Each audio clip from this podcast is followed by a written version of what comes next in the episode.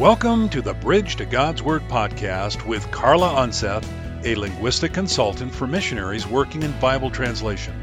We invite you to visit us at www.bridgetogodsword.org to learn more about Carla's ministry. Now, here's linguistic consultant Carla Unseth.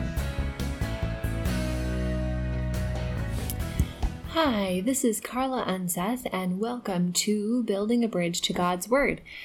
It has been a while since I have recorded a podcast, so I'm glad to be back with you. And as many of you know, I am right now in West Africa working with the translation team. So, as I'm getting back into doing these podcasts, I thought it would be interesting to give you a look at some of the people here. So, I'm going to do a couple interviews with some of the missionaries that are working here. So today I want to introduce you to Marty and Tina.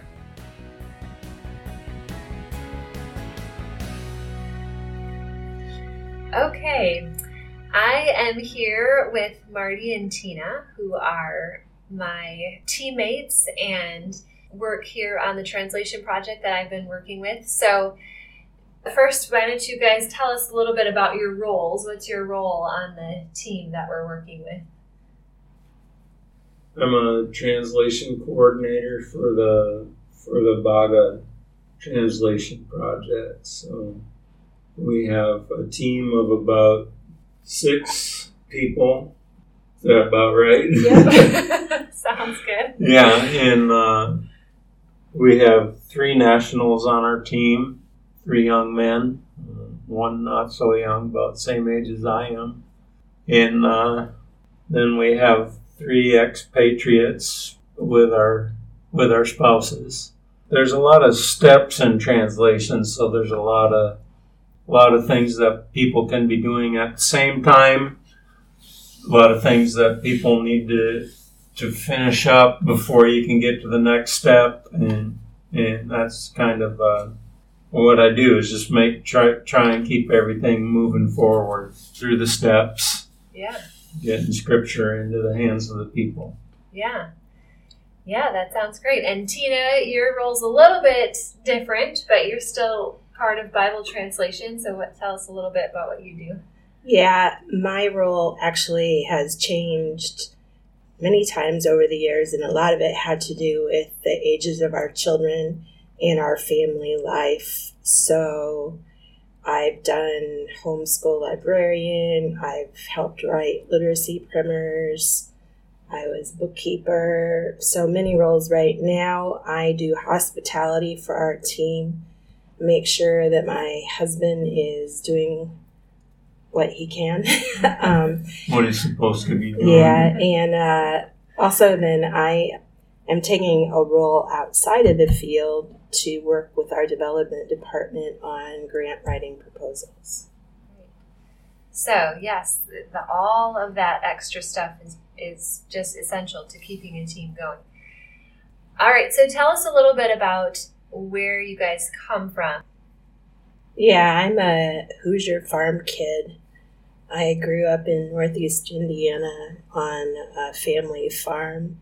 My uncles were all farmers so I'm I'm a farm kid. I grew up in the church once I was about seven. Once my parents got on fire for Jesus, and then I did the uh, two years at a Bible college, liberal Christian arts college, and then went to seminary because by then I knew that I was headed into translation. Okay, so what what led you to translation?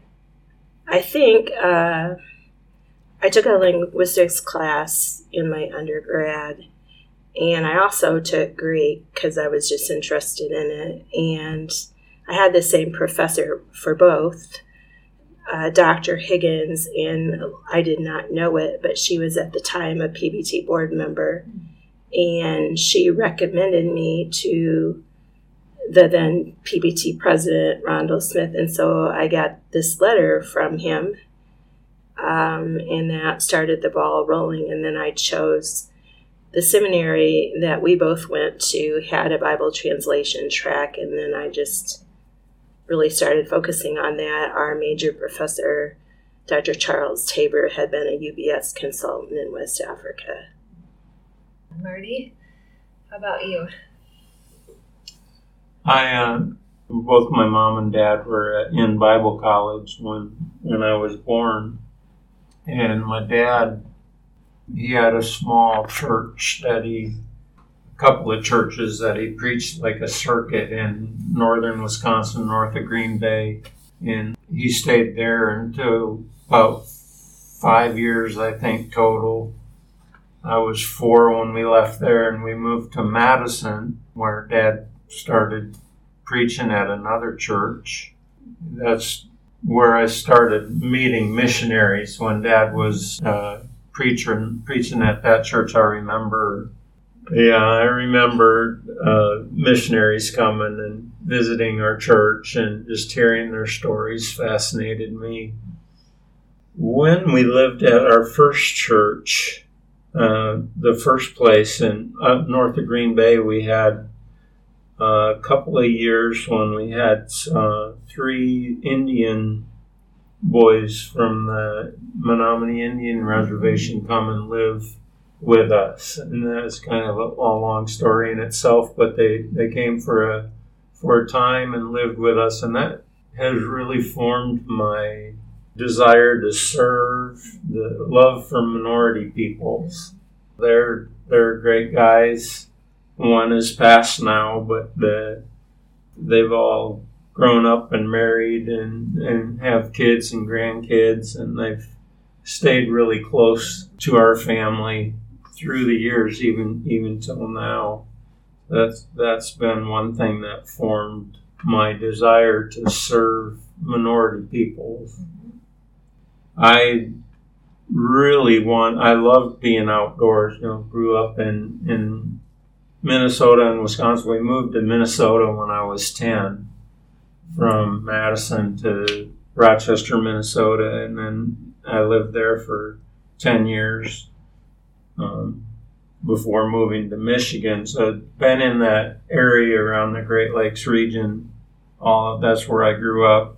Different places, but uh, I love hunting and fishing, outdoors of any kind, rock climbing, whatever, canoeing, wilderness stuff. I, I love doing that. So I, I had this sense of adventure, you know, and a desire for adventure and, and a love for minority peoples. So those kind of blended in in my desire to to sometime serve as a missionary somehow, Mm-hmm. somewhere.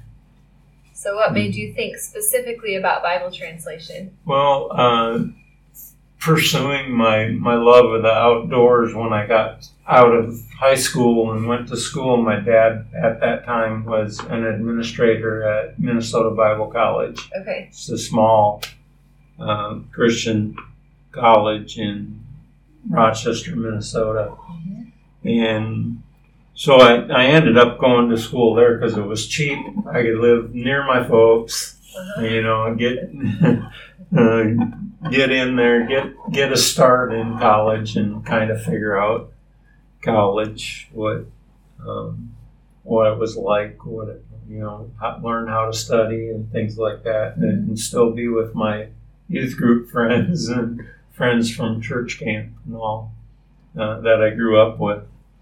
So um, at I just decided to do a two-year degree at, at school, and then I was going to go off to a university and study mm-hmm. forestry or something where I, you know, learn to to be in the outdoors, do something in the outdoors for my adventure, you know, pursuits. Mm-hmm. And in part of that two-year degree, they made you take Greek. So I, I took a year of Greek, and it, it was fascinating to me. I loved I loved studying it. I'd always done well in English, and and I think it blended into that. And I had a really good professor, and, and the professor's assistant also was uh, just you know knew how to get students excited about the subject matter, and so that was really fun. I always wanted to be able to learn enough so that I could be useful to the church. Hmm. And so, um, kind of that, like at the end of that second year, I was just remember going to going to bed and thinking, you know, what what can I do? I got all these weird passions and desires. You know, you want adventure, you like language study or at least Greek study. Um, you want to be useful to the church. You want to be outdoors or you have, have some adventure. You have a love for minorities. What, you know, what in the world is out there Uh-huh. that you could do? And, and it just came to me. I sat up in bed one night and thought, I could be a Bible translator. So that's kind of where the where the dream started. Yeah. Wow, that is interesting. See how God brought all those passions together. Yeah, so you want to tell us how you met? It's an interesting story. So, Marty is five and a half years older than I. So, when he had already left to go to seminary because he'd already finished his bachelor's, I actually went to Great Lakes Bible College, which is where his father had moved to as an administrator. And they assigned new students to somebody in the school, staff or teacher or something, to integrate you into the community. And I was assigned to Marty's parents. And so I met Marty's parents, really liked them, and you know, just struck off a friendship with them. And then I ended up uh, staying two years at that college and then going to Milligan College in Tennessee. And because Howie, which is my father in law, knew me from me being in his small group, he came down for a unity forum that our college was hosting. And so he took myself and my roommate Joy out to dinner, you know, just to visit us. And he brought along his son. And so we were at Hog Heaven, right? Yep. Hog Heaven eating barbecue. And Marty said hello and goodbye, and that was it. but um, we said we like to say we had an arranged marriage because I was passionate. I knew I wanted to be a Bible translator. He knew he wanted to be a Bible translator, but we weren't smart enough to get together by ourselves. so our friends would uh, do things like have a party and then everybody didn't show up but us. They did that multiple times. And so they put us together. And on the other end, my father had been laid off from his job, and God put it on his heart to go to Bible college so he could preach at small churches. So, long story short, both of our mothers got together up at the college and they were working on their end for our arranged marriage and between our mothers and our friends that's pretty much what happened. But you fell for me when you saw me diagramming greek sentences. It was quite romantic. Yeah, so I can't remember what what you had like a was a translation class. No it was translation? with dr. Taber. Translation course. Uh, I remember we had a trip planned to go back up to visit our folks up in Michigan, and uh, we had to wait for Tina to finish this project. And I remember going in to check on her, see how she was doing, and just standing behind her while she was working on diagramming Greek. And I thought, man, this is the woman for me. well, there you go. Diagramming Greek sentences. That's the way to go. but you went from there and you ended up in West Africa and were kind of directed to the Baga people by by was he the director at the time? brad you mean Yeah. Yeah, Brad was the director of this group of translators at the time. And actually, while we were doing our linguistics training in Dallas, Brad was back finishing his master's. yeah, He was finishing his master's. And it just clicked between Brad and Marty. And you had a weekly breakfast together. And then it expanded, there were several of us at the same time going through who were interested in West Africa. And so Brad and Estelle began having a weekly meeting with all of us. There were like five couples and a couple singles.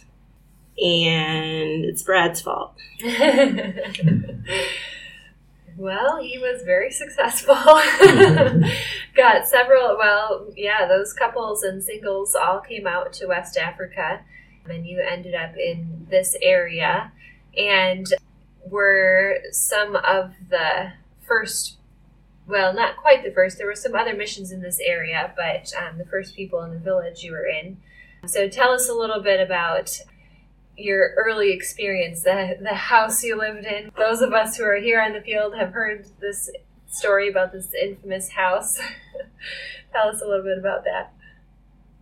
Well, it, it was affectionately nicknamed the Bat House because it just had like uh, in in one corner of the of the house at all times it had like 200 bats just sitting there on the wall and it it had its a unique odor and uh, guano yeah yeah and a lot of that so that's that's kind of we we wanted to hit the ground running we wanted to be you know, working on relationships with people.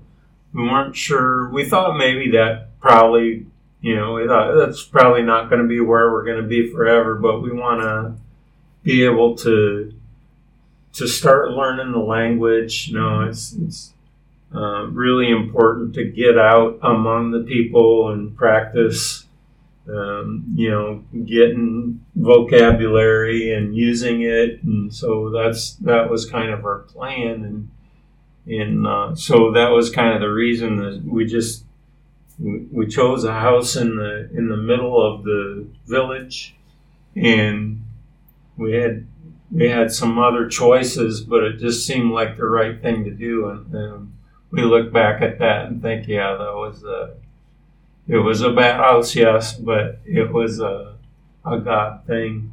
Right. And put us right there in the middle of a of a family unit and uh, the Kakumba clan. Yeah. We were adopted into a clan. Um, the Bat House, actually, just to fill in a few uh, facts, was a normal African dwelling. They're made out of mud bricks, and ours had a very, very leaky tin roof exposed palm wood beams for the roof, uh, dirt, floor when we moved in. In a couple rooms, a couple rooms had cement. Sort of, yeah. Yeah. But so it was. It was an African home, but that we just moved in and redid the best we could with it. Um, my first anniversary present was a sit down toilet. It was so exciting because we had all been going out to the neighborhood latrine, bonding with the monitor lizard. And so, yeah, but Marty spent three months to uh, dig a septic field and started, I mean, took took it from scratch, you know, septic field, septic tank, so it was a three month process to get me my toilet for my anniversary. yeah, and I, you know, what I love about the story, as Marty said, is because it's you wanted to be among the people and you had other options or you could have been in a nicer house a more comfortable place but yeah that's just one of the things that i really appreciate about you guys is that you've always always erred on the side of loving people and of being with the people and, and being part of the community. So, what are some of the things on that note that you've enjoyed or appreciated about living, being part of this culture? You've been here for a long time. Let's see, how long has it been that you've been here? 26 years. 26 it was, we arrived in April of 1995. Yeah, so tell us what are some of the things you liked about living here? I think for me, I one thing that has really been that I miss that we're not doing now is when we lived in the village, when we had young children. We were in the village 11 years before we moved to the capital city. And we had Adama come every night to wash the dishes. And Marty was out during the day doing all kinds of things, or he was working on translation. And I was pretty much mom. And I ran basically interference for him, you know, community interaction. And so Adama and sitting there having our supper together was my time to just catch up on the village news and just it was just our bonding time, you know. It made me feel a part of the community. It was who we are. And, you know, sometimes we talk about crops, sometimes we talk about the old lady getting mad next door and throwing a fit. I mean, what we wanted at the market. It was just two friends doing dishes together and enjoying each other's company. And I really missed having you know, just sitting around the table and then in the kitchen with her. I, I really enjoyed that. Mm-hmm. That was very meaningful to me. Wow, yeah, what a significant memory to have. And it just makes me think, too, how, again, all that you guys have done has been so focused on relationships. Okay, so Marty, do you have some translation stories that you can share with us? Uh, both some of the fun and exciting things and maybe some of those lost in translation type things also? Well, just generally, I think, um, you know, working through the text, you get kind of a fresh view of, of scripture that, you know, because you're thinking through it in a different way when you're trying to to think through how somebody else is going to understand it in their language and that that process has been really enlightening for me and, and uh, a great joy. One of the things I remember is when, when we were working on the Gospel of Luke. We went regularly to a couple of different villages and would read with a, a group of people that just kept growing. You know, so they they'd expect us to come and and we'd read through three or four chapters at a at a time on a in a day and in uh, afternoon or something and. I just decided when I was doing Luke that I'd just write down reactions when we read through the scriptures. Like, I don't remember exactly, it was like 21 times through the Gospel of Luke when people just broke out laughing. Mm-hmm. it was like when Jesus says, you know, he's talking about this Pharisee that's praying in the temple, and he says, Thank you, Lord, for not making me like that guy over there. And he's got his fancy clothes on, his fancy robe on, and everything. And they just started laughing because they can think about people in their own community that are, you know, just like that. They, you know, they got their big gown on and they got their nose up in the air and they're just thankful they're not like one of those other riffraffs over there in the corner. And you know, there's several several stories like that in in the book of Luke. You know, the they parables, love the parables, yeah. Parables that Jesus told. You know, what's this lady putting leaven in 25 pounds of flour, you know, and just like, good grief, Melva, what, or what are you doing, you know, or whatever. So, yeah, uh, that's that's been a joy to to be able to work through, you know, work through the scripture with fresh eyes like yeah. that, fresh fresh ears. Your national translators pose questions to you that you never thought of, too that's a regular occurrence. Mm-hmm. I think one of the things that was a special memory to me was clear back in Genesis when um, just Abu just started quoting it, you know, just yeah. extemporaneously. And it's like this man has this in his head. Mm-hmm. I mean, he quoted the better part of a chapter and mm-hmm. just off his head, you know, because he studied it so intensely with Marty. And I think another time that really stuck out to me related to the translation is uh, Katangoro village, how far is that away from us, Marty? How far did that guy have to walk? Um, say 10 miles. but- Yeah, a guy Mhm. came to our porch and he was like, Are you the people that have Baga stuff written? And we're, I'm like, Yeah, that, that'd be us. And uh, he had walked 10 miles because he heard about us and wanted to get some of the stuff we were printing. And then he just took, I think it was Genesis 1 through 12, and he just started reading it in front of me, and he was so excited. And I think that was a, a special memory for us too of the power of, yeah, the power of translation. Yeah, definitely. It is amazing it, to see those moments. And even since we've been working together, I remember, eh, I mean, we went through the story of Balaam together. And we were getting near the end of the day, and I've got Jamie with me, so she's hanging on my arm. When are you going to end? But we're going through Balaam, and we reached the end of the chapter, and you said to the guys, "Well, are you ready to quit?" And they're like, "No, no, let's keep going." You know, they're mm-hmm. interested. They wanted to hear how the story ended. So, yeah, it's just fun to see their excitement to go through it and hear the stories. Any other stories you want to share? Well, you know, one one of them early on that kind of gave us a sense of yeah, this is this is important. We should be doing this job. Is we were working through Genesis and just in the you know just in the first part of Genesis, Abu said, "Man, we were probably reading in chapter six before the flood."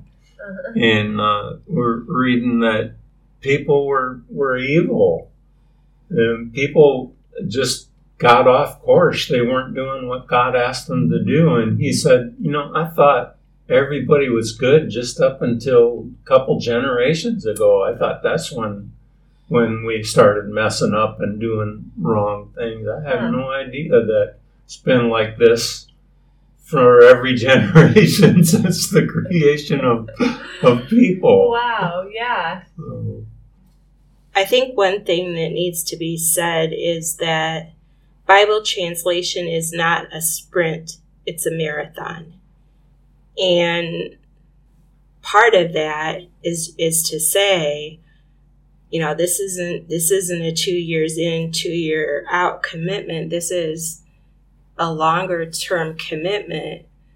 And one thing about that is we were at Abu's wedding. We've watched his family grow. He's watched our family grow. And there's something beautiful about, as Kyle likes to say, doing life together, Mm-hmm. You know, because, you know, have your kids, your, you know, mom dad, get sick, whatever. It, it's being through year after year in that relationship. I think there's so much to be said for that. Mm-hmm. And even though we pulled away and went to Senegal for our kids to go to high school, it never, you know, we always had that history and there was contact, you know, um, because by then we had phone lines and just that um, continuity that's part of that marathon, I think, has some beauty built into it. It's it certainly has some negatives too. I'm not saying it doesn't, but you know, Marty and Abu are the same age, so they started this whole thing, you know, in their late 30s, and now they're in their early 60s. So it's a lot of life together. Mm-hmm. Yeah, actually, the other day, Abu said he asked a question as we were talking about about the translation, and then sighed and said, "When I started, I thought this would be easy." and he, but he has been faithfully working through it, and yeah, that relationship has been such a foundational thing too to the translation. So, what would you say to those who are coming after you, to to the next generation of people who are looking to missions, interested in missions? I think the first thing I would say is you bring your baggage with you to the field. Whatever traumas you had, whatever unresolved anger you have, whatever good too. I mean, it's not all bad, but you bring your baggage with you. It's not like you get instantly transformed into this missionary human or whatever. Hmm. you you bring your baggage with you and therefore deal with your baggage, start dealing with your baggage before you come because it takes so much energy to live and minister that you don't have energy to keep up a social facade. And so um, just know that it's going to hit the fan and, and start working on a strategy to deal with your stuff. And that will allow you to truly be able to minister instead of just uh, caving in on yourself and your family. Yeah, and we didn't we didn't talk a whole lot about the hard things. You guys have gone through a lot of hard things too, besides just seeing the joy of translation and that kind of thing, which we haven't talked a lot about, but that's very good to hear that it's hard here. You have to come in a healthy place. I think just in you know in line with that is uh, a lot of a lot of people that are considering missions are looking to to get into it as quick as they can. You know, lot, sometimes there's it's people that are retired or whatever, and they you know they they don't have a lot of time or don't feel they have a lot of time, so they they want to get to the field, you know, just as, as soon as possible, and they know that there's got to be something that they're able to accomplish, and they're right but you know there a lot of missionary organizations have requirements and hoops that you have to jump through before you can go. And i've just really appreciated our organization and the training that we received. And i look back at man i'm really glad i didn't try and get around that training that they they wanted to share with us because it, because it was really good for us helped us I think stay stay for the long haul. Um, We've definitely seen a lot of turnover with people that didn't have yeah. as intensive a formation as us. They they drop fast. They drop more quickly. Yeah. Um, so I think you're right. Not that we weren't itching to get on the field, because we were certainly itching to get on the field too, but we didn't end up. I mean, we made our commitment to become translators. Then we took two more year. They had two year requirement to do the linguistics training. Then we had a year to raise our funds and make partners. Then we had a year to learn French. So I mean, this is four years in already. Mm-hmm. You know, this isn't just I'm deciding to do this. I'm gonna be there by the end of the year. That that's not it. And don't don't assume your English is going to get you what you need if you're an Anglophone, because it won't. Um, it will keep you an outsider to the culture and dependent on somebody else, and you never really know for sure what's being translated on your behalf.